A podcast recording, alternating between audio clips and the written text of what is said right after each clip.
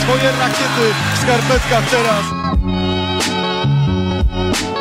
Ile kreacji na mecz ma Igor Milicic. Przebiera się jak Violetta Villas za najlepszych czasów. Teraz u Stelmach pokazuje.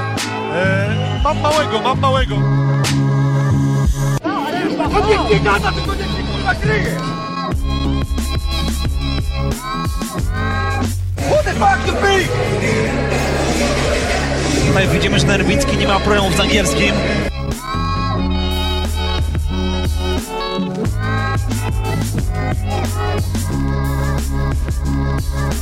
To powinno być po 23 takie mecze puszczane.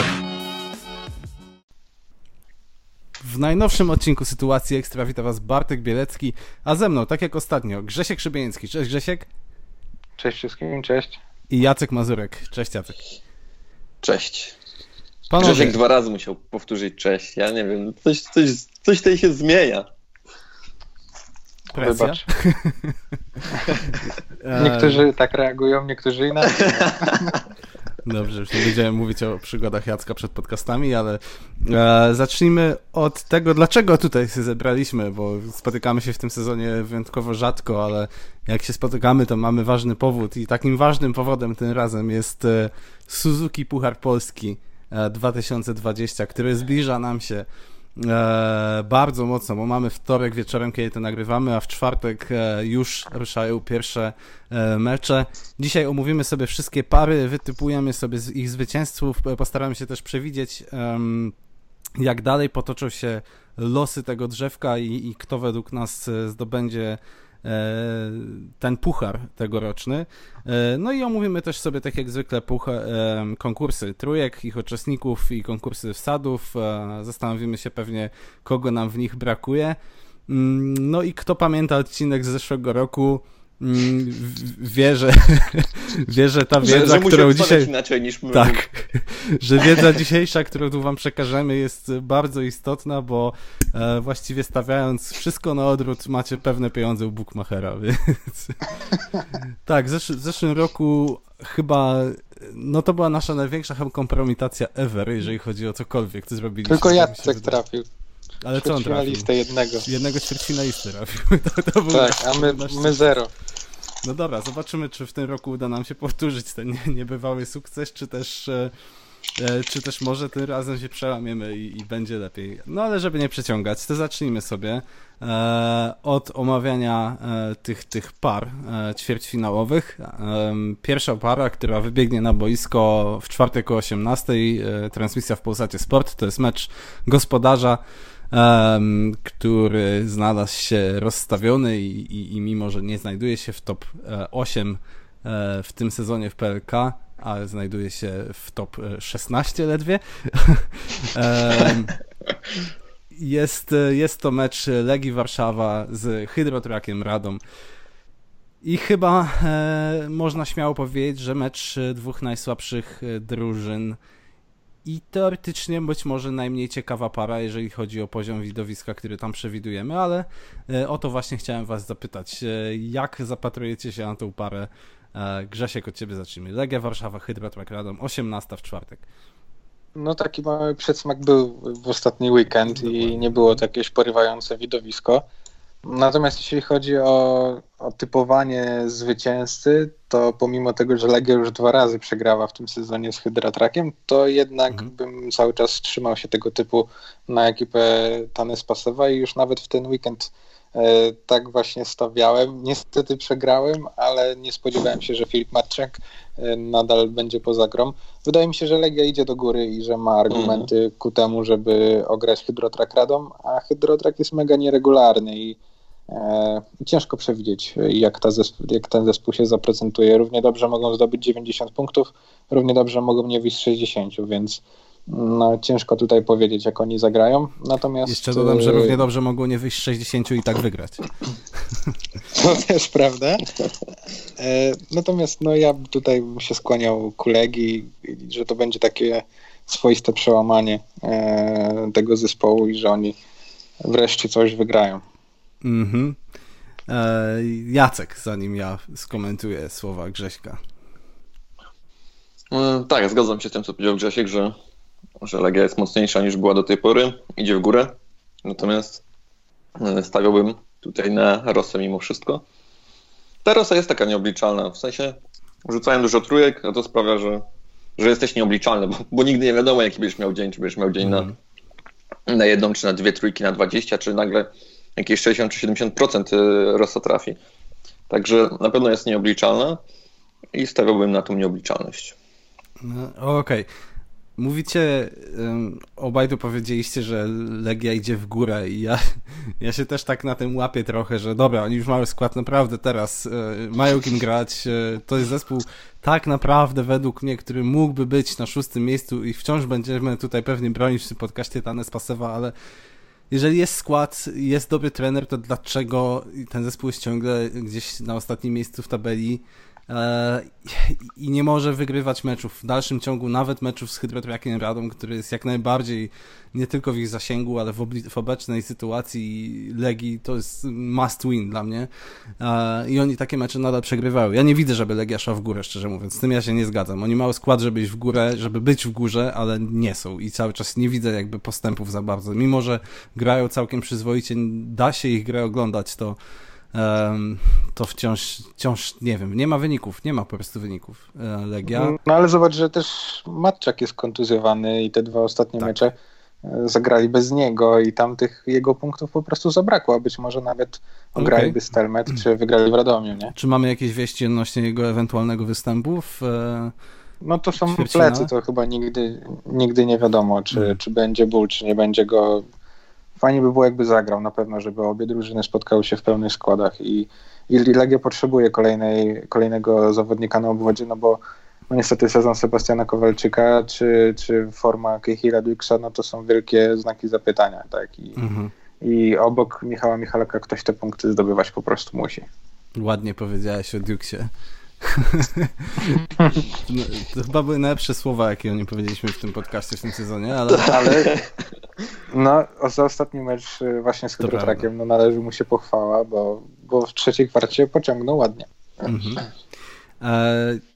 Ja stawiam, wbrew temu co powiedziałem, stawiam na Legię też, no bo też cały czas myślę, że w końcu muszą wygrywać, no i faktycznie już z tym Hydrotrackiem było blisko ostatnio, ale no myślę, że ten Puchar Polski może zadziałać trochę, nie wiem, może inaczej się skoncentrują od nowa, jakby przemyślą, nie wiem, inne rozgrywki trochę, więc może coś z tego będzie, są gospodarzem turnieju. Stawiam, że jednak tutaj Legia wygra, ale to będzie zacięty mecz. Na pewno Legia nie wygra wysoko, przynajmniej tak mi się wydaje. No i to jest mecz, który zobaczymy jako pierwszy w tym pucharze, więc stawiamy z Grześkiem na Legię, Jacek stawia Rosę, więc to pierwsze gdzieś tam dalsze części tego drzewka zaczynają nam się kształtować, kolejne gałązki odrastać. Przejdźmy dalej, przejdźmy do drugiego ćwierćfinału, to jest o 20:30, także w czwartek. Start Lublin, Anwil Włocławek. W sezonie Start rozgromił w jedynym meczu, w którym grał Anwil, ale od tego czasu Anwil no już dosyć zmienił się i personalnie i myślę jako zespół, jako taki kolektyw wygrali już tam sam nie wiem ile, ale blisko 9 spotkań. Chyba, no. 9, tak. 9 spotkań z rzędu. Wydają się w tej chwili, no jeżeli nie do zatrzymania, to trudniej do zatrzymania. Wzmocnieni Murem. No i teraz zmierzą się ze Startem, który trzyma formę, który dla mnie udowadnia, że jest chyba faktycznie, jak to mówiliśmy chyba ostatnio, for real, bo no wygrywa trudne mecze, nadal utrzymuje się w nie tyle nawet w top 5, co w top 4. I to wydaje się już dużo ciekawsza para. Niemniej jednak ja od razu zdradzę twój typ, stawiam na Anwil, bo Anwil jest chyba w lepszej formie, jest lepszą drużyną i mimo, że dostał no, mocno w Lublinie w sezonie, to teraz może będzie właśnie nawet szukał rewanżu za ten mecz i o ile podejdzie skoncentrowany, to myślę, że tutaj Anwil ten mecz wygra. Jacek, ty się zgadzasz? Tak, też myślę, że wygra ten mecz Anwil. Chociaż jeszcze nie wiadomo tutaj jak z tym zdrowiem zawodników, czy wróci Simon, bo chyba Sokołowski, Freymanis chyba już będą grali, nie? Już grali w Sopocie, ale... Tak, Simon też ma grać. No właśnie, no to już to, ten Anwil też już będzie inną drużyną niż był w tamtym meczu, tym pierwszym ze Startem, który tak sensacyjnie przegrał, także myślę, że Anwil wyjdzie bardziej zmotywowany niż wtedy i bardziej skupiony na grze. No dobra. Grzesiek, twoim zdaniem przede wszystkim czy Anwil podejdzie właśnie taki skoncentrowany, no bo to jest jednak puchar. Tak, na pewno. Na pewno. Wydaje mi się, że Anwilowi tutaj motywacji nie zabraknie. Pytanie, czy wystarczy sił i takiego zgrania zespołowości na to, co ma do zaoferowania Start. W ogóle spoilerując już mega moją drabinkę, ja uważam, że ktokolwiek wygra ten ćwierćfinał, wygra cały Puchar Polski. I to nie jest wcale jakieś takie szukanie wielkiej sensacji a propos Startu, natomiast no, na pewno nie są oczywistym faworytem, ale grają naprawdę dobrze. No i też ten czwartkowy zespół w ostatnich latach zawsze miał trochę lepiej i na końcu okazał się zwycięski, więc można przypuszczać, że i tym razem gdzieś w tych parach z czwartku może kryć się, czy może jakby większe szanse ma ten zespół, który gra w czwartek i będzie miał ten dzień przerwy na zwycięstwo w całym turnieju. Natomiast co do samego meczu, ja nie jestem aż tak pewny wygrania zwycięstwa Anwil, natomiast stawiałbym rzeczywiście na zespół Igora Milicicia, dlatego że wydaje mi się, że każdy trofeum właśnie w tym sezonie jest mega ważny dla nich i że podejdę do tego meczu mega na serio. I już ta obrona, która pojawiała się w ostatnich spotkaniach, może być satysfakcjonująca. Pytanie tylko, czy Start nie jest już na tyle dobry, że będzie potrafił sobie z nią poradzić. Wydaje mi się, że to może być naprawdę zacięte spotkanie, ale że na końcu Anwil jednak wygra i awansuje do półfinału. Okej. Okay. Co myślicie o Mackenzie Moore i tym, jak on tutaj będzie wpływał na ten zespół, jaką rolę będzie pełnił? No bo wiemy, że to nie jest typowy rozgrywający, ale wydaje się, że jednak w takiej roli dużo będzie minut spędzał na parkiecie. No i jak zmieni się Anwil po jego przyjściu względem Tonego Wrotena? Jacek, może od ciebie zacznę. Jest długi, Mackenzie Moore jest długi, jest strasznie długi, jak na niego spojrzysz. No, chodzi o to, że jest taki wysoki, jakbyśmy już mieli mówić po polsku. Gość jest wysoki strasznie, ale jakby tego nogi i ręce sprawiają, że wydaje się, że gość jest strasznie taki długi, tego wszystkie kończyny są długie. Większy niż Lido, chociaż oni są takiego samego wzrostu, nie? Tak. Jak spojrzysz na rozgrywających wtedy akurat w tym meczu z Sopotem, to wydawało się, że ci zawodnicy na jego tle są niscy, a to jest jakby rozgrywający, tak? Gość, który będzie grał z piłką.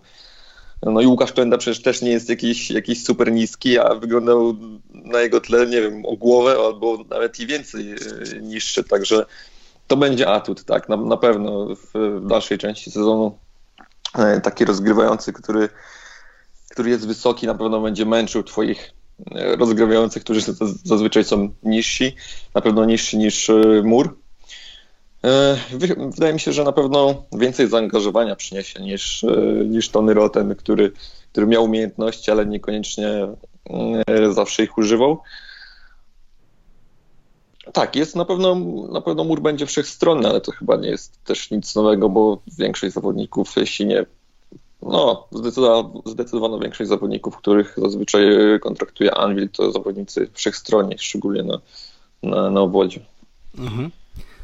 Grzesiek, twoim zdaniem, bo chyba nikt nie kwestionuje tego, że Tony Wroten miał pewnie większy potencjał, większy może zestaw umiejętności, ale no, wydaje mi się, że z Mackenzie Moorem Anwil się wzmocnił tym ruchem, zamieniając Wrotena na Mura.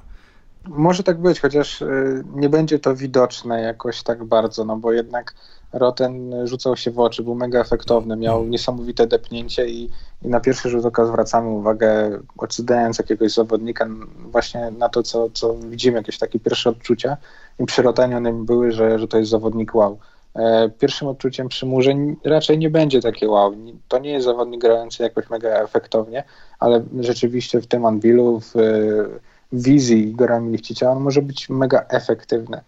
To jest gracz, który co mecz może przynosić 15 punktów i to takie 15 punktów totalnie znikąd, że gdzieś tutaj będzie jakaś kontra, tu znajdzie się pod koszem, dorzuci jakąś trójkę, do tego zbierze 5 piłek. No to jest kolejny zawodnik w stylu Michała Sokołowskiego, tylko pewnie grający trochę lepiej na piłce i trochę lepiej jeden na jeden. Czy on będzie tak do końca rozgrywającym? Nie wiem. Jeszcze chyba trzeba chwilę zaczekać, czy Anwil rzeczywiście zostanie w tym składzie do końca sezonu, czy nie. Natomiast no, ja jestem pozytywnie nastawiony co do Mackenziego Moore'a i podobnie jak Adam Rymański mówił podczas transmisji, ja uważam, że Mackenzie Moore będzie najważniejszym zawodnikiem Anwilu w tej końcówce sezonu. Mhm.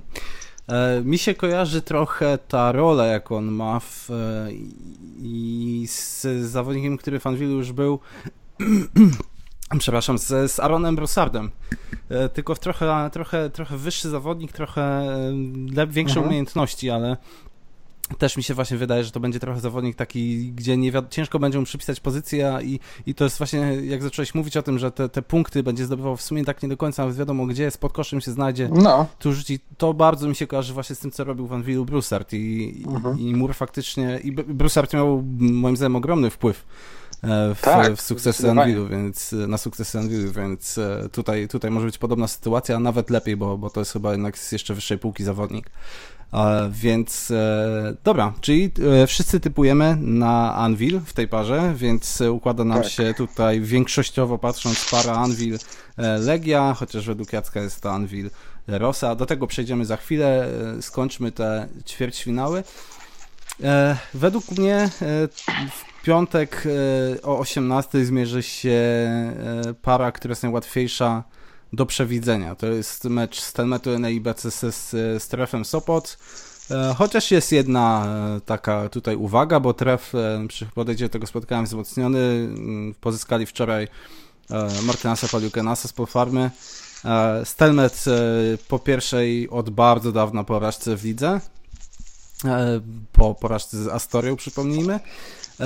No ale chyba wciąż. Dla mnie to jest najłatwiejsza para do przewidzenia. Stelmet powinien tutaj się rozprawić z Treflem, tak jak rozprawił się w lidze. Wygrał tam 30, a zdaje się to było... Gdzie to było? To było w Sopocie? Tak, mi się wydaje. To było w Zielonej Górze. Dobra, nieważne. Nieważne gdzie, ale wygrał 30, tak czy inaczej. Czy taka różnica punktów nie ma znaczenia, gdzie to jest... No i wydaje mi się, że możemy widzieć podobny scenariusz, może nie aż tak, ale może być nawet do 20 punktów różnicy według mnie na korzyść Stelmetu w tym ćwierćfinale. No i tak, krótko mówiąc, ja stawiam na Stelmet. Jedno pytanie też pomocnicze może w opisywaniu tej serii. Nie jestem pewien, czy zagra Drew Gordon. Nie spojrzałem, czy on grał ostatnio w VTB. Wczoraj nie grał. On jest taki day to day chyba. Czyli, czyli on już opuścił no chyba około 2 tygodni, jeżeli się nie mylę.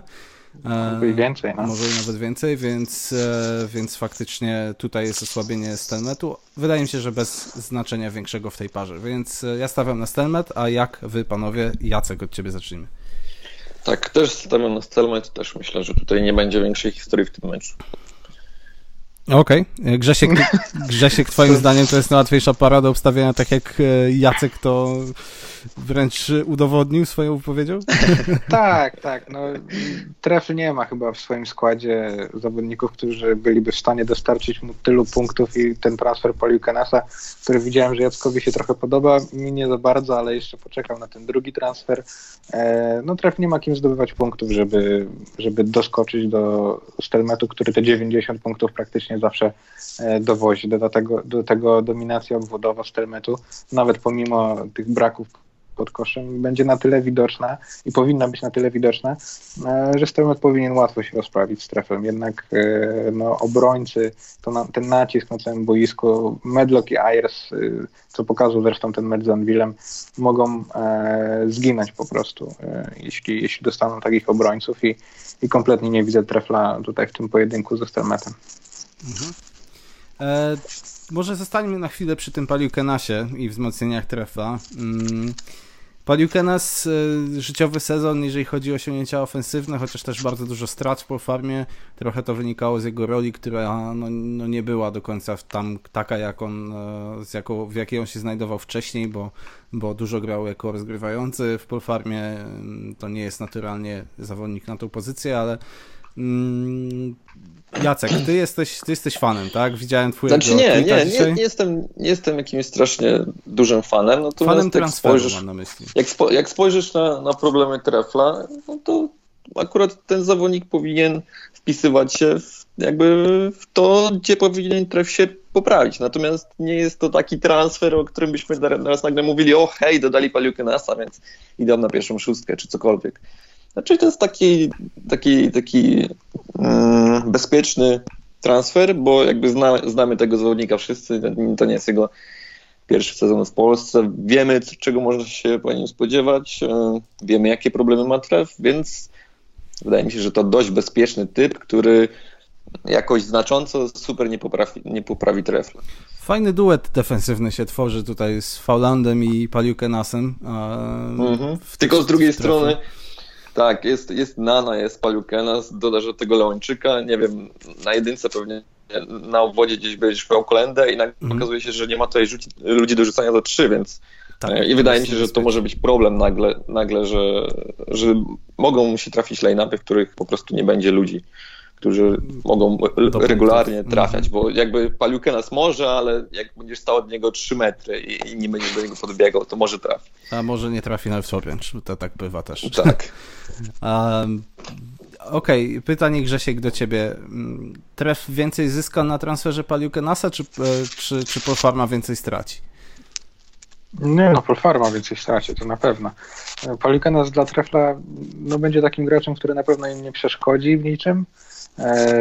Nagle nie zburzy drużyny, nie będzie zawadzał w rotacji, na pewno coś tam im pomoże, ale nie odmieni tego zespołu i bardziej pod takim kątem patrzę na ten transfer, bo wydaje mi się, że Tref potrzebował zawodnika, który ten zespół jednak odmieni, bo oni pikują w dół, to już nie jest spadanie w dół, tylko to jest pikowanie w dół i oni potrzebują takiego zastrzyku wielkiej, pozytywnej energii i to przede wszystkim w ataku, mi się wydaje. Nie wiem, czy Paliukenas jest w stanie i jak dużo jest w stanie dać w ataku Treflowi.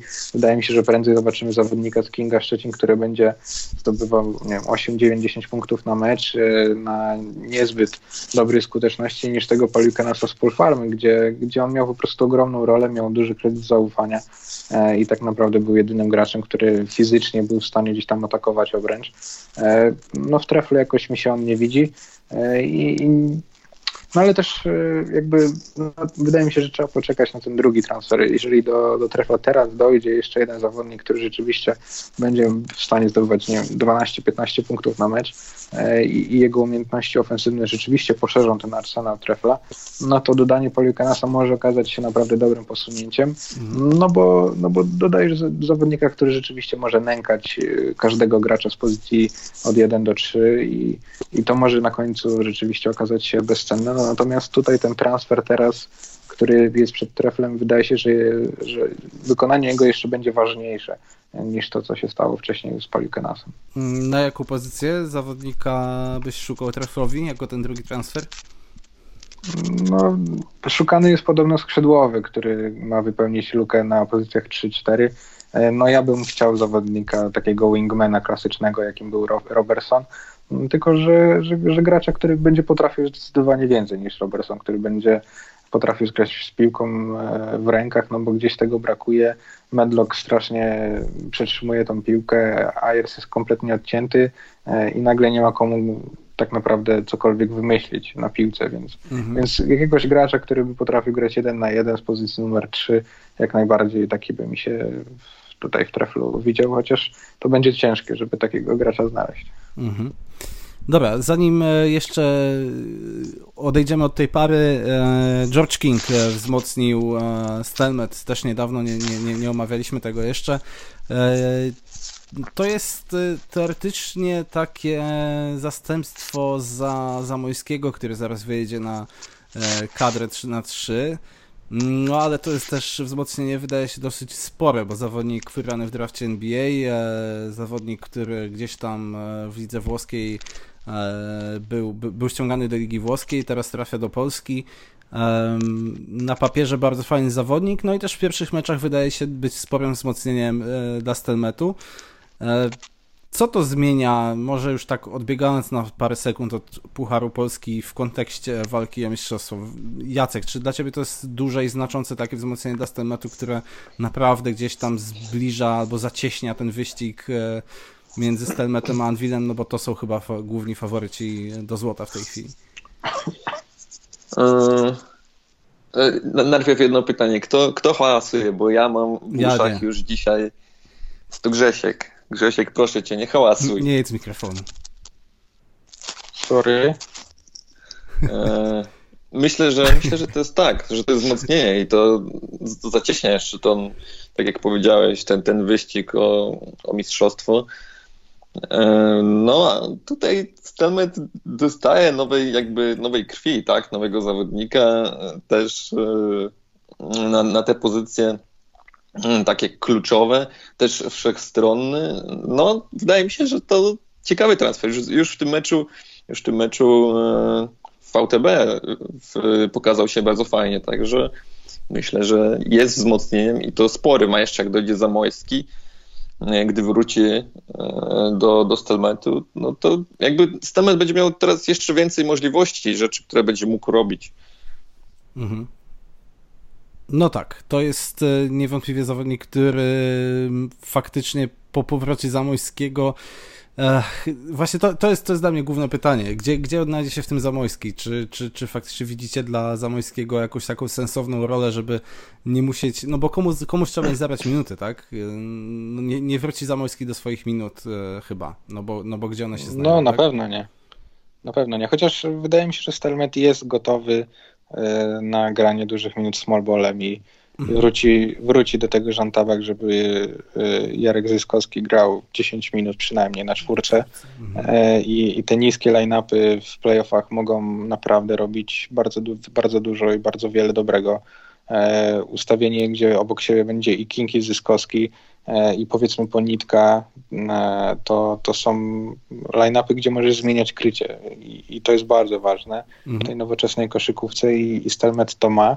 Zamoyski odstaje trochę fizycznie na pewno od Kinga i z nim aż takiej elastyczności te wszystkie ustawienia na parkiecie by nie miały.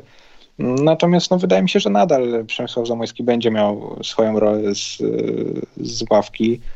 Będzie graczem, który może wejść, rzucić 3 trójki. Jak nie zapali, jak nie trafi tych trójek, no to Jean Tabak może go zamrozić po prostu na ławce i tyle. Myślę, że na podobnych zasadach funkcjonuje obecnie Łukasz Koszarek i miewa mecze fantastyczne i miewa też mecze, w których po tych pierwszych 5 minutach już Jean Tabak wie, że tego dnia akurat to nie wypali i myślę, że to może na takiej samej zasadzie funkcjonować.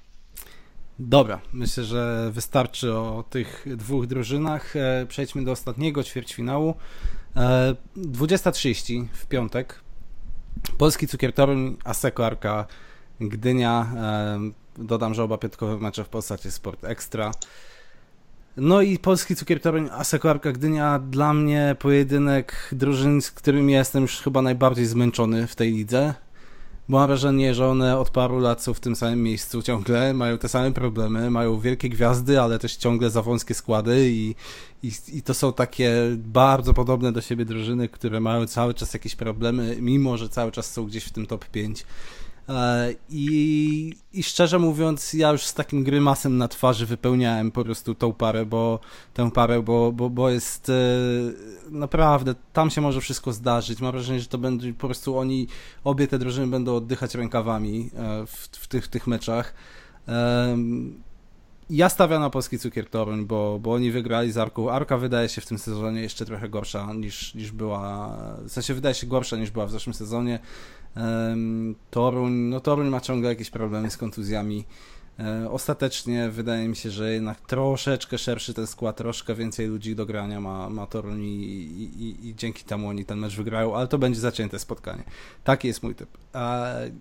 Grzesiek, może od Ciebie tym razem. No ja też bym się przychylał raczej do zwycięstwa Polskiego Cukru Toruń, głównie dlatego, że Arka, mam wrażenie, że ma w tym sezonie ogromne problemy z zespołami, które grają szybko i ona nie lubi tego szybkiego tempa, a Polski Cukier Toruń z kolei świetnie się czuje w tym szybkim tempie. I też nie widzę w składzie Arki zawodników, którzy w takiej grze up-tempo potrafiliby się odnaleźć i odpowiedzieć na to, co zrobi Polski Cukier Toruń. Jestem w stanie sobie wyobrazić serię 15-0 Polskiego Cukru Toruń. Niekoniecznie jestem w stanie sobie na dziś wyobrazić taką serię po stronie Arki. Po prostu tak daleko od takich oczekiwań, jakie mamy wobec, może nie mieliśmy takiego, ale no wobec wyobrażeń o Philu Greenie, który ma zastąpić James Florence, jest obecnie Phil Green, że nie można na nim polegać jako na opcji ofensywnej. Pod koszem dzieją się czasami katastrofalne rzeczy i zostaje ten biedny Josh Bostick z Krzyśkiem Szubargą i tak naprawdę nie wiem, kto tam ma zdobywać punkty tak seryjnie, kto byłby w stanie pójść na wymianę z Polskim Cukrem Toruń. No a wydaje mi się, że właśnie twarde pierniki będą napędzać tutaj tempo i będą próbowały Arkę zmusić do biegania. No i w tym sezonie to już kilka razy się skończyło źle, bo i Arka przegrała i ze Stelmetem, i z Polskim Cukrem, i z Anwilem, którzy mają jakość i potrafią grać szybko. No dlatego nie liczę na nich. Okej. Jacek? Też stawiam na Polski Cukier. Arka ma ostatnio jakieś straszne problemy ze zdobywaniem punktów, w ogóle z efektywnością. To chyba jest trochę nowość w porównaniu do tego, co widzieliśmy wcześniej, jakby w poprzednich sezonach. Raczej to była ofensywna drużyna. Natomiast teraz wyglądają ok w obronie, a nie ok w ataku. I tak jak Grzesiek mówił, Polski Cukier nawet w Lidze Mistrzów był jedną z lepszych drużyn grających w ataku, natomiast i to też funkcjonuje w polskiej lidze. No a tutaj tak jak Grzesiek powiedział, ja wyczerpał temat w 100%. Okej. Dobra, to tu mamy jasność, jeżeli chodzi o tę drugą stronę drzewa. Widzimy wszyscy zgodnie z Telmet, Polski Cukier Toruń w półfinale, czyli w rzeczywistości będzie to trefl z Arką. Natomiast mamy pewną niezgodność, jedną małą w sumie na pierwszej stronie drzewka. Jacek, ty stawiasz na Rosę w pojedynku z Legią. Zgodnie jesteśmy co do Anwilu. No i teraz spróbujmy sobie przewidzieć, co się stanie dalej. Głosem tutaj w większości mamy Legię i Anwil w półfinale, widzimy. Jacka w przypadku Anwil kontra Rosa. Czy jest szansa, żeby tu Anwil nie przeszedł do finału z tego? Jeżeli Anwil wejdzie do półfinału, czy Anwil automatycznie jest w finale? Tak, zdecydowanie. Nie wierzę, wy macie jeszcze Legię, to nie wiem, w ogóle bierzecie pod uwagę taką sytuację, że Legia jednak pokona Anwil. To jest formalność, nie będę wypełniał drzewka za was po prostu, ale... Anwil wygra. Dobra, czyli... Wracając jeszcze na chwilę do tej pary, bo mi się przypomniało tej poprzedniej Polski Cukier Toruń i Arka, gdyby którakolwiek z tych drużyn grała ze Startem Lublin, to... Ja bym stawiał na Start. W obu przypadkach? Tak, dzisiaj tak. Jacek, ty? W playoffach chyba nie. Wiesz co? Chyba też bym stawiał na Start. W obu przypadkach? Może w przypadku z Arką chyba tak, ale z piernikami tutaj wydaje mi się, że to jest jak rzut monetą w tym momencie. Okay. Gdyby to był ćwierćfinał playoff czwartego z piątym, zakładając, że Start na czwartym, Arka na piątym, to myślę, że tutaj byłoby takie 3-1 dla Startu, a dla z Polskim Cukrem Toruń myślę, że Polski Cukier by tu wygrał jakoś tak 3-1, 3-2. Ale... Ja myślę, że w Pucharze Polski Torunianie jednak są najlepszym zespołem z tych wszystkich trzech, ale rzeczywiście Start tutaj by, trzeba było się nagłowić, czy oni nie są na dziś lepszą drużyną, czy może nie są w lepszej formie. Jeden mecz moim zdaniem tutaj Start by wygrał dzisiaj z Polskim Cukrem i Zarką, tak bym stawiał, ale to jest gdybanie mocne. Okej. Dobra. Faktycznie. Dobra, czyli widzimy Anwil w finale zgodnie. Zobaczmy na tą drugą stronę drzewka. Stelmet, Polski Cukier Toruń. Tu jesteśmy zgodni, że taką parę widzimy w półfinale. Właśnie, Stelmet czy Polski Cukier Toruń? Jacek, od ciebie zacznijmy. Stelmet. Tutaj się już miał jeśli ta para się spotka, to stałbym zdecydowanie na Stelmet, bo jest jakby lepszą drużyną, wydaje mi się, pod wieloma względami, jeśli nie wszystkimi. Chyba pod wszystkimi. Stelmet jest lepszy w ataku, jest lepszy w obronie. Tak, jeszcze patrzę na cyfry, ale tak jest. Ma lepszego trenera na ławce, ma lepszy kolektyw zawodników, więc... Ma obronę, żeby nie powiedzieć, że lepszą. Tak, tak, zdecydowanie. Dobra, Grzesiek, ty się zgadzasz z Stelmet? Znaczy oczywiście zgadzam się, że jest lepszą drużyną i jest faworytem i powinien ten mecz wygrać, ale wbrew sobie postawię tutaj na twarde pierniki, że one wejdą do finału. Muszę gdzieś postawić jakąś niespodziankę, bo wiem, że ona się gdzieś wydarzy i muszę gdzieś wbrew logice jakiś typ przemycić. W zeszłym roku tego nie zrobiłem nigdzie, więc teraz postaram się zrobić to w półfinale i myślę, że może się przydarzyć taki mecz, że Polski Cukier Toruń zdobędzie 110 punktów i Stelmet nie będzie miał z czego odpowiedzieć. Drew Gordon nie będzie jeszcze w formie albo będzie grał ograniczone minuty. Stelmet będzie mimo wszystko zmęczony, chociaż teraz ma kilka dni teraz na przygotowania przed Pucharem Polskim, nie tak jak przed rokiem, gdzie oni zdaje się, że z Kazachstanu prosto wylądowali w Warszawie. Natomiast no tak, wydaje mi się, że Polski Cukier Toruń właśnie w jednym spotkaniu jest w stanie pokonać Stelmet, chociaż nie będzie faworytem. Natomiast no oczywiście, gdyby to była seria playoffowa, na ten moment stawiałbym na Stelmet. Mhm. No dobra, czyli widzimy z Jackiem zgodnie finał Anwil Stelmet. Grzesiek, ty widzisz Anwil Polski Cukier Toruń w finale. I chyba tak, no chyba podejrzewam, że nie będziemy tutaj, każdy będzie miał tutaj jakby inny typ w pewien sposób, bo ja powiem tak, ja stawiam na to, że Puchar Polski zdobędzie inny zespół niż Mistrzostwo Polski, więc stawiam, że Puchar Polski wygra Stelmet. Może Anwil jeszcze nie jest w całości zgrany, oni z tym treflem nie powinni byli się, znaczy oni się nie męczyli z treflem, ale nie wygrali bardzo gładko też, więc wydaje mi się, że jeszcze im trochę brakuje i to jest ten moment, w którym Stelmet jest jeszcze od nich lepszy i dlatego ja stawiam na Stelmet, chociaż brak ewentualny Drew Gordona mógłby tu trochę zepsuć mi plany, ale stawiam na Stelmet w finale z Anwilem. To jest mój typ na ten Puchar Polski. Może zanim do Grześka, Jacek, bo ty masz taką samą parę. Anwil czy Stelmet w finale?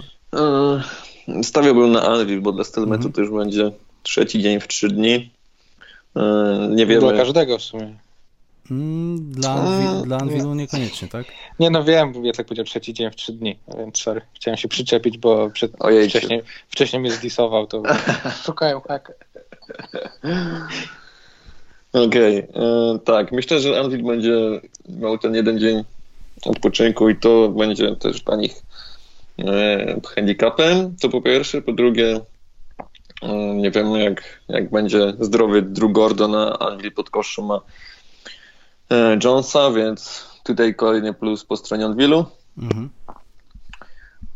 No i myślę, że Anwil będzie chciał pokazać, że już wracają, że trochę patrzyliśmy na nich takim okiem, no może to już nie jest ten Anwil, że już niby drużyna super, ale wygląda jak Stelmet, jak spasiony Stelmet 2-0, no a teraz może będą chcieli wrócić i pokazać, że jeszcze za wcześnie ich zakopaliśmy. No to Grzesiek, Anwil czy Polski Cukier Toruń u ciebie? W moim finale mam Anwil i to raczej bez takiego dłuższego zastanowienia bym stawiał w tym pojedynku. Gdybym miał Anwil Stelmet, a to gdzieś z logiki też wynika, mocno bym się zastanawiał, bo uważam tak jak Bartek, że Stelmet jest bardziej gotowym produktem niż Anwil i Anwilowi jeszcze trochę brakuje do tego, żeby być takim skończonym zespołem, który już ma wypracowane praktycznie wszystko na parkiecie. Z drugiej strony wydaje mi się, że Anwil naprawdę w tym sezonie będzie bardzo chciał wygrać ten puchar. No i dodatkowo będzie miał właśnie ten handicap w postaci tego dnia wolnego, o którym mówiliście i to w poprzednich latach robiło ogromną różnicę. Więc no, w przypadku tego waszego finału mocno bym się wahał i nie wiem, 50/50 rzucałbym monetą chyba, na kogo bym postawił. Natomiast w moim finale stawiam na Anwil. No dobra, czyli generalnie ja stawiam na Stelmet, Jacek na Anwil, Grzesiek też na Anwil, jeżeli chodzi o zdobycie tego Pucharu Polski. To zanim przejdziemy do konkursów, jedno jeszcze pytanie do Was. Sumarycznie, ilość punktów totalnie łącznie zdobytych w Pucharze Polski. Kto będzie najlepszym strzelcem? O kurczę, ktoś, kto na pewno będzie w finale. Mhm.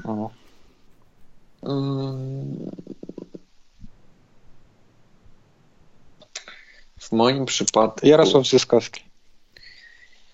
To ja stawiam na Zyzia. Okej. Okay. To ja, żeby zapełnić ciszę, ja powiem, że Ricky Ledo. Też stawiam na Rickiego Lida. Ale w sumie postawiłem wbrew swojemu brakietowi, to no tak. To zmieniał swój typ. Dobra, to nie, to ja dam Mackenziego Moore'a. Uważam, że Lido będzie zaliczał mały dołek i Moore będzie przyjmował pałeczkę i będzie graczem solidnym. Lido może zaliczyć może na 25 punktów, ale Moore będzie regularny. No okej, sprawdzimy to. Dobra, przejdźmy do konkursów. Pierwszy na rozkładzie według terminarza w sobotę o 17:15 około, bo to będzie w przerwie między meczami, konkurs wsadów, lotto konkurs wsadów. Transmisja na Polsacie Sport Extra. Uczestnikami będą Cleveland Melvin z Kinga Szczecin, Thomas Davis z Kinga Szczecin, Matthew Wojciechowski ze Śląska Wrocław, Brandon Tapp z Gliwic, Jakub Nizioł z Wrocławia, no i Nana Foulland w zastępstwie za Chrisa Clyburna. Foulland z Trefla, Clyburn gra w Astorii, ale nie weźmie udziału w tym konkursie ostatecznie. No, czy ja mam zacząć ten rant? Czy będzie? Krzysztof Wanio. Kogo wstawi Polsat? Dobra, ale nie. Ostatnio było o Krzysztofie Wanio i o tym, jak tragiczne... I nie było go. Tak, nie było go, na szczęście. Skutecznie to teraz, żeby było też dobry, jakby kolejny improvement, to jest pozbyć się wszystkich tych ludzi, którzy nie mają pojęcia o koszykówce z jury. To jest mój postulat numer 1, żeby nie było, że niecelny wsad zbiera więcej punktów niż celny wsad tym razem, bo to chyba działa mocno przeciwko sensowi tego konkursu. No to na pewno. No dobra, no to zestaw, no, jaki jest, widzimy. Moje pytanie, kto zdobył nagrodę za konkurs wsadów w poprzednim sezonie? Nie mam pojęcia. Szoluadę, tak, faktycznie. O, dobrze, bo chwilę się też zastanawiałem dłuższą, kto wtedy wygrał i miałem taką myśl, czy właśnie to nie pokazuje, że ten konkurs jednak... To jest taki konkurs właśnie. Jest taki mech. On jest bardzo mech. On jest najbardziej mech rzeczą w ciągu... Mecz Rosy z Legią jest mniej mech niż ten konkurs. Matthew Wojciechowski brał udział w zeszłym roku, czy mi się wydaje? Tak. Brał udział. Melvin też. Tak, Melvina pamiętam. I Thomas Davis zresztą też. Serio? Chyba, że on był 2 lata temu, ale chyba był w zeszłym roku Thomas Davis. Skakał nad dzieckiem. A, no może tak być. A to nie Szewon Lewis skakał nad dzieckiem? Nie, kiedyś? Thomas Davis na pewno skakał nad dzieckiem, tylko że go nie przeskoczył. Okay. Nie, no to jest prawdziwa historia. Okej. Okay. No więc mamy dwoje ludzi, dwóch zawodników z Kinga Szczecin, Thomas Davis, który nie pokazał się z najlepszej strony, Cleveland Melvin zresztą też nie w zeszłym roku, Wojciechowski, nie pamiętam jego kompletnie, chociaż dla mnie był... On chciał dać z linii osobistych, ale nie dał rady. Mhm. No tak, no to jest jeden z takich głównych problemów konkursów wsadów w Polsce, że większość nie trafia albo nie doskakuje do obręczy. No więc dla mnie jestem ciekaw jednego występu. To jest Jakub Nizioł, nie mam pojęcia, co on potrafi. To jest dla mnie zagadka. Nie spodziewam się nic kompletnie ciekawego po Tabie i Davisie. Myślę, że to będą bardzo duże niewypały. Tak, żeby szybko przejść. Melvin, myślę, z Wojciechowskim to jest największy potencjał na coś ciekawego, przy czym ich ostatnie doświadczenia z tym konkursem pokazują, że nie należy robić sobie nadziei. No i Foulland jako reprezentant wysokich, czyli nuda.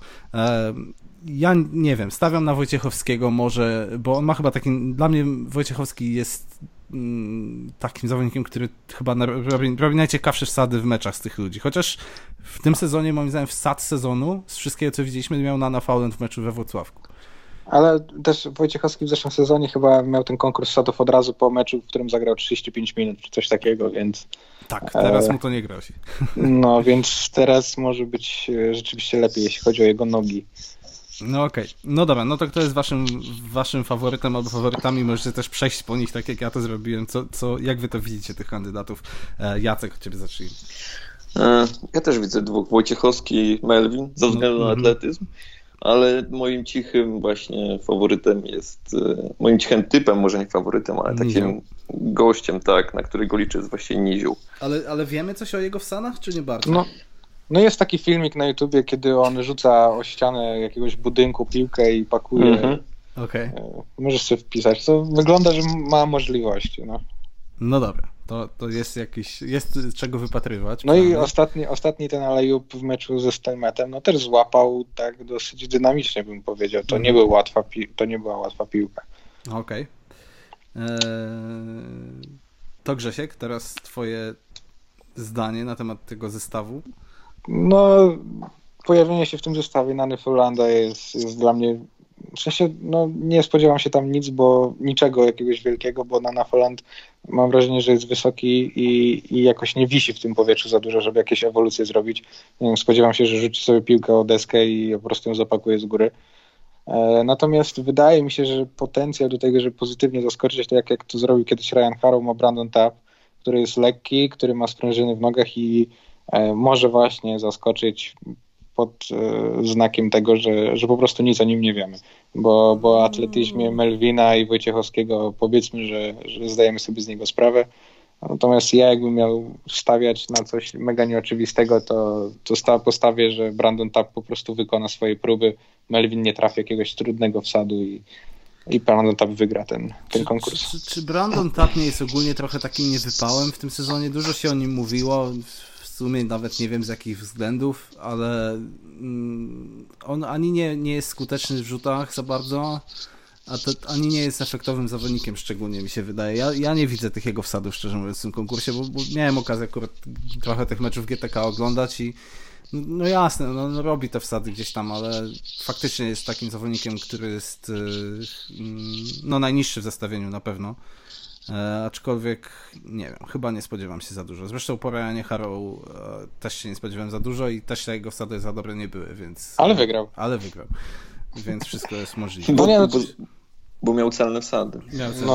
Tak mi się wydaje. Znaczy, z wysokich o wiele bardziej bym wolał, żeby jeszcze raz wystąpił Abson, który atletyzmem wyskakuje i nie przeszkadza mi to, że on jest taki duży, bo jest mega dynamiczny w tym wszystkim, co robi. Natomiast Foulland jest taki trochę wolny w tym wszystkim. Ale nie wiem. Znaczy, ja to, co powiedziałem, według mnie najlepszy wstad sezonu należy właśnie do Foulanda i tam chodziło o to, że on kogo tam? Milowanowicza? Tak. Przeskoczył? Tak. No dobra.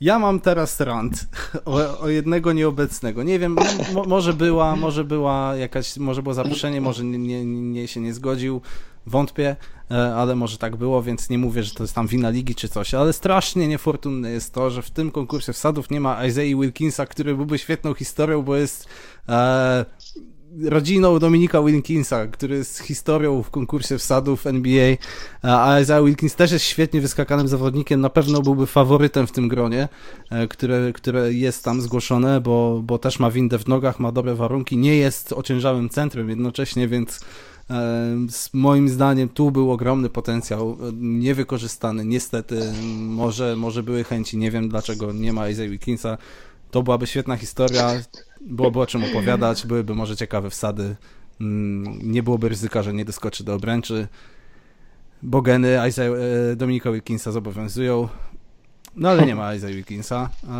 Nie ma też, według mnie, ja wymienię swoich najbardziej, moim zdaniem, zawodników, zresztą czy mi się to... Tak, mi się akurat zebrała szóstka, tylko część z nich ma kontuzję, ale Ricky Ledo, Chris Dow, to jest mój numer 2 nieobecny na tej, w ogóle po Wilkinsie Chris Dow, strasznie żałuję, że go nie ma.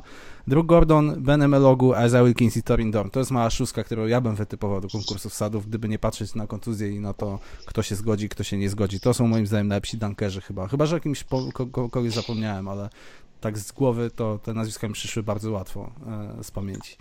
Dobra, ja mam jeszcze pytanie. jakbyście mieli wybrać najnudniejszych zawodników do konkursu wsad, taki, żeby ten konkurs był strasznie nudny, ale ci ludzie muszą doskoczyć do kosza i muszą zrobić wsad, to by to był. Brandon Tapp. Thomas Davis. Nie, no serio, to są tacy zawodnicy, którzy robią, mam na myśli takich zawodników, którzy robią wsady w meczu, ale to nie będzie nic porywającego. To właśnie tam widzę Taba i widzę Davisa między innymi na takim zestawieniu i pewnie jeszcze by się ktoś znalazł, nie? No może tak być. Zobaczymy. No to kogo wam brakuje najbardziej? Ja nie mam. Jakoś nikogo, nie myślałem. Naprawdę? Serio. Tak znaczy, macie bardzo wywalone w tym konkurs? Zrobił mega fajną pakę podczas Ligi Mistrzów i to rzeczywiście był mega poster, ale nie wiem, czy on jest w stanie robić jakiś takich... Chris Dow to jest taki odpowiednik Nate'a Robinsona na naszą ligę. No może tak, ale... Świetny dunker, na pewno. Ja absolutnie, uwielbiam Chrisa Dowa i jego wsadę. Nikogo jakoś nie brakuje. Przejdźmy dalej. Dobra, to idziemy do trójek. W trójkach mamy... Trójki odbędą się zaraz po konkursie wsadów. W konkursie trójek mamy moim zdaniem bardzo już fajny skład, chociaż jest parę uwag według mnie, ale jest tam Michał Chyliński, od razu będę przytaczał statystyki ich. Michał Chyliński trafia 2,5 trójki na mecz przy 41%. Druga osoba to jest Raymond Cowels ze Spójni, 3,6 trójki celnej na mecz, ponad 46% skuteczności. Michael Hicks, legenda już chyba konkursów trzypunktowych, 2,8 trójki, 38%. Martin Slaksa ze Startu, 2,3 trójki, 40%. Michał Michalak, 2,8 celnej trójki z Legii Warszawa, 36%. No i Jarosław Zyskowski tylko nieco ponad 1,5 trójki na mecz, ale za to 50% skuteczności, właściwie nawet trochę ponad 50%. No i ten zestaw, jak ja zobaczyłem te nazwiska, mówię spoko, fajnie, ktoś tutaj fajnie pomyślał. Ja nie mam problemu z tym zestawem, chociaż może za chwilę o tym, kogo mi tu brakuje, do tego może przejdziemy dalej. Ja was najpierw zapytam o waszych faworytów, zanim przejdziemy do moich. Grzesiek, od ciebie zacznijmy. No, wydaje mi się, że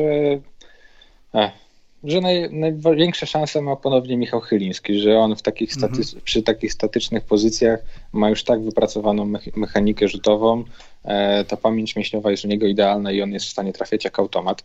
Nie wydaje mi się, żeby chociażby z miejsca i powtarzalność tak dobrą miał Michał Michalak czy Michael Hicks. Wydaje mi się też, że Jarek Zyskowski jest tutaj dobrym kandydatem, który zawsze ten rzut wykonuje rzeczywiście tak samo. Natomiast tutaj już przy 25 rzutach, zdaje się, w minutę może dojść na końcu jakieś zmęczenie i ta parabola rzutu, która przy tej jego specyficznej technice nie jest idealna, może gdzieś tam ta piłka wypadać z kosza, więc wydaje mi się, że Chyliński jest naprawdę ciekawym zawodnikiem i powalczy z nim najbardziej Raymond Cowels, który imponuje mi od kilku tygodni, jest naprawdę świetnym strzelcem. Laksa podobna historia jak Michalek, wydaje mi się. Jarosław Zyskowski zdąży oddać wszystkie rzuty.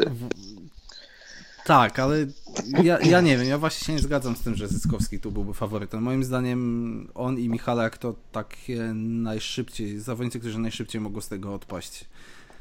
Bo Zyskowski nie jest takim volume shooter, jak to mówił Amerykanie. On nie naparza non-stop, on szuka sobie jakichś nietypowych pozycji. Też świadczy o tym, że on daje tylko tutaj z tego grona właściwie prawie dwa razy mniej niż następny zawodnik tych trójek na mecz. Ja nie widzę. Też z tą jego techniką, moim zdaniem, to nie jest najbardziej odpowiedni zawodnik do tego konkursu, ale oczywiście może się zdarzyć, bo skuteczność ma świetną, ale nie, ja Zyskowskiego tutaj w faworytach swoich nie mam. Ale Jacek, to o twoich faworytach mówimy. Tak, myślę, że Michał Chyliński może wygrać, ale po cichu liczę na Michaela Hicksa. Liczę, że ukradnie ten konkurs. On jest świrem i jak będzie w ogniu, to liczę, że to wygra. To byłaby historia. Tak, to byłaby historia. Ja trzymam kciuki chyba tutaj za Michaela też, ale wątpię. On chyba się nie sprawdzał raczej. W 3x3 jakieś tam konkursy wygrywał, ale w PLK chyba nie wygrał ani razu. I raczej miał te występy, jeżeli dobrze pamiętam, raczej takie słabe, że on odpadał chyba jako pierwszy na ogół z tego, miał słabe wyniki. Więc nie mam go jako faworyta. Ja mam Cowelsa jako faworyta i Laksę, bo Laksa jest taki... To fajnie ty. To są takie, chociaż Chyliński jak najbardziej. Także to jest moje top 3, ale stawiam na Cowelsa, bo on ma chyba najlepsze cyfry. Dobra, będziemy kończyć. Na sam koniec jeszcze tylko kogo wam brakuje, jeżeli kogoś w ogóle. Ja szybko wymienię kandydatów. Mam 4, których bym chętnie zobaczył, ale niekoniecznie zamiast kogoś. Josh Bostick, ponad 3 trójki, 43%. To jest zawodnik, który niewątpliwie statystyki ma na to, żeby tu być jednym z faworytów. Obi Trotter, życiowy chyba sezon, 50%, też prawie 3 trójki. Devil Joseph, maszyna do rzucania za 3, ale nieco gorsze statystyki, 2,9, 41%. No i mam Hornsbiego, który na początku sezonu strasznie imponował i bym bardzo chętnie go zobaczył w takim konkursie, mimo że to tylko 2 trójki na mecz i 43%, co jest dobrym akurat wynikiem. Jakieś wasze typy? Chase Simon. Ja bym też... O, no to też fajny. Ale Hornsby u mnie się rzucił na pewno na pierwszy ogień i widziałbym jakiegoś bigmana tak dla urodzaju. W tym więc może Tony Meyer zamiast tego Jarka Zyskowskiego, który wam nie pasował. Widziałbym kogoś właśnie takiego z pozycji 4-5, kto by tutaj mógł wziąć udział. Może, nie wiem, Darek Wyka, no cokolwiek dla urozmaicenia tego. Jak najbardziej. Dla mnie ciekawy pomysł. W ogóle przydałby się jakiś konkurs dla wysokich też. Ale to już jest temat chyba na inną rozmowę. To co, będziemy kończyć? Si. No to dziękujemy wam bardzo za uwagę. Ja się nazywam Bartek Bielecki, a ze mną byli Jacek Mazurek. Dzięki, Jacek. Dzięki, cześć. I Grzesiek Szybieński. Dzięki, Grzesiek. Dzięki, cześć, do usłyszenia. Do usłyszenia następnym razem.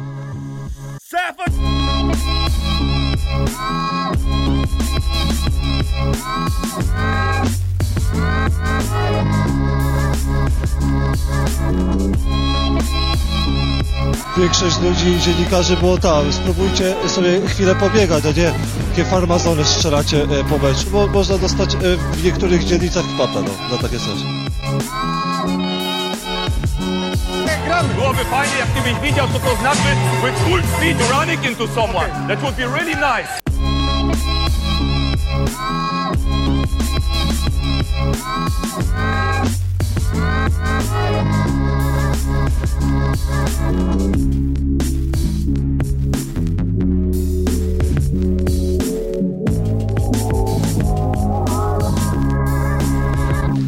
Przepraszam bardzo, koniec imprezy.